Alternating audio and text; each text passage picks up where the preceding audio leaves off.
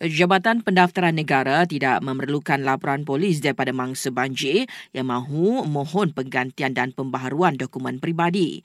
Jelasnya lagi, penggantian dokumen seperti MyCard dan sijil kelahiran itu adalah percuma dan tiada had masa ditetapkan.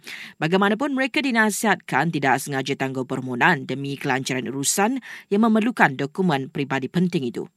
Sementara itu, kerajaan akan bertimbang pembinaan rumah mesra rakyat kepada rakyat yang hilang tempat tinggal akibat banjir di seluruh negara. Kementerian Kewangan memaklumkan ia antarusaha kerajaan untuk membantu penduduk yang terjejas.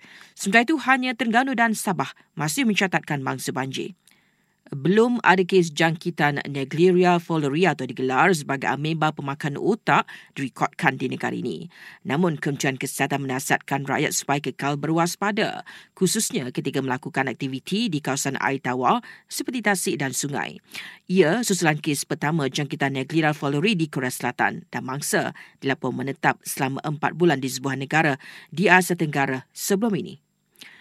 Kalender akademik penggal 3 sesi 2022-2023 akan bermula pada 1 Januari bagi sekolah-sekolah kumpulan A dan 3 Januari bagi kumpulan B.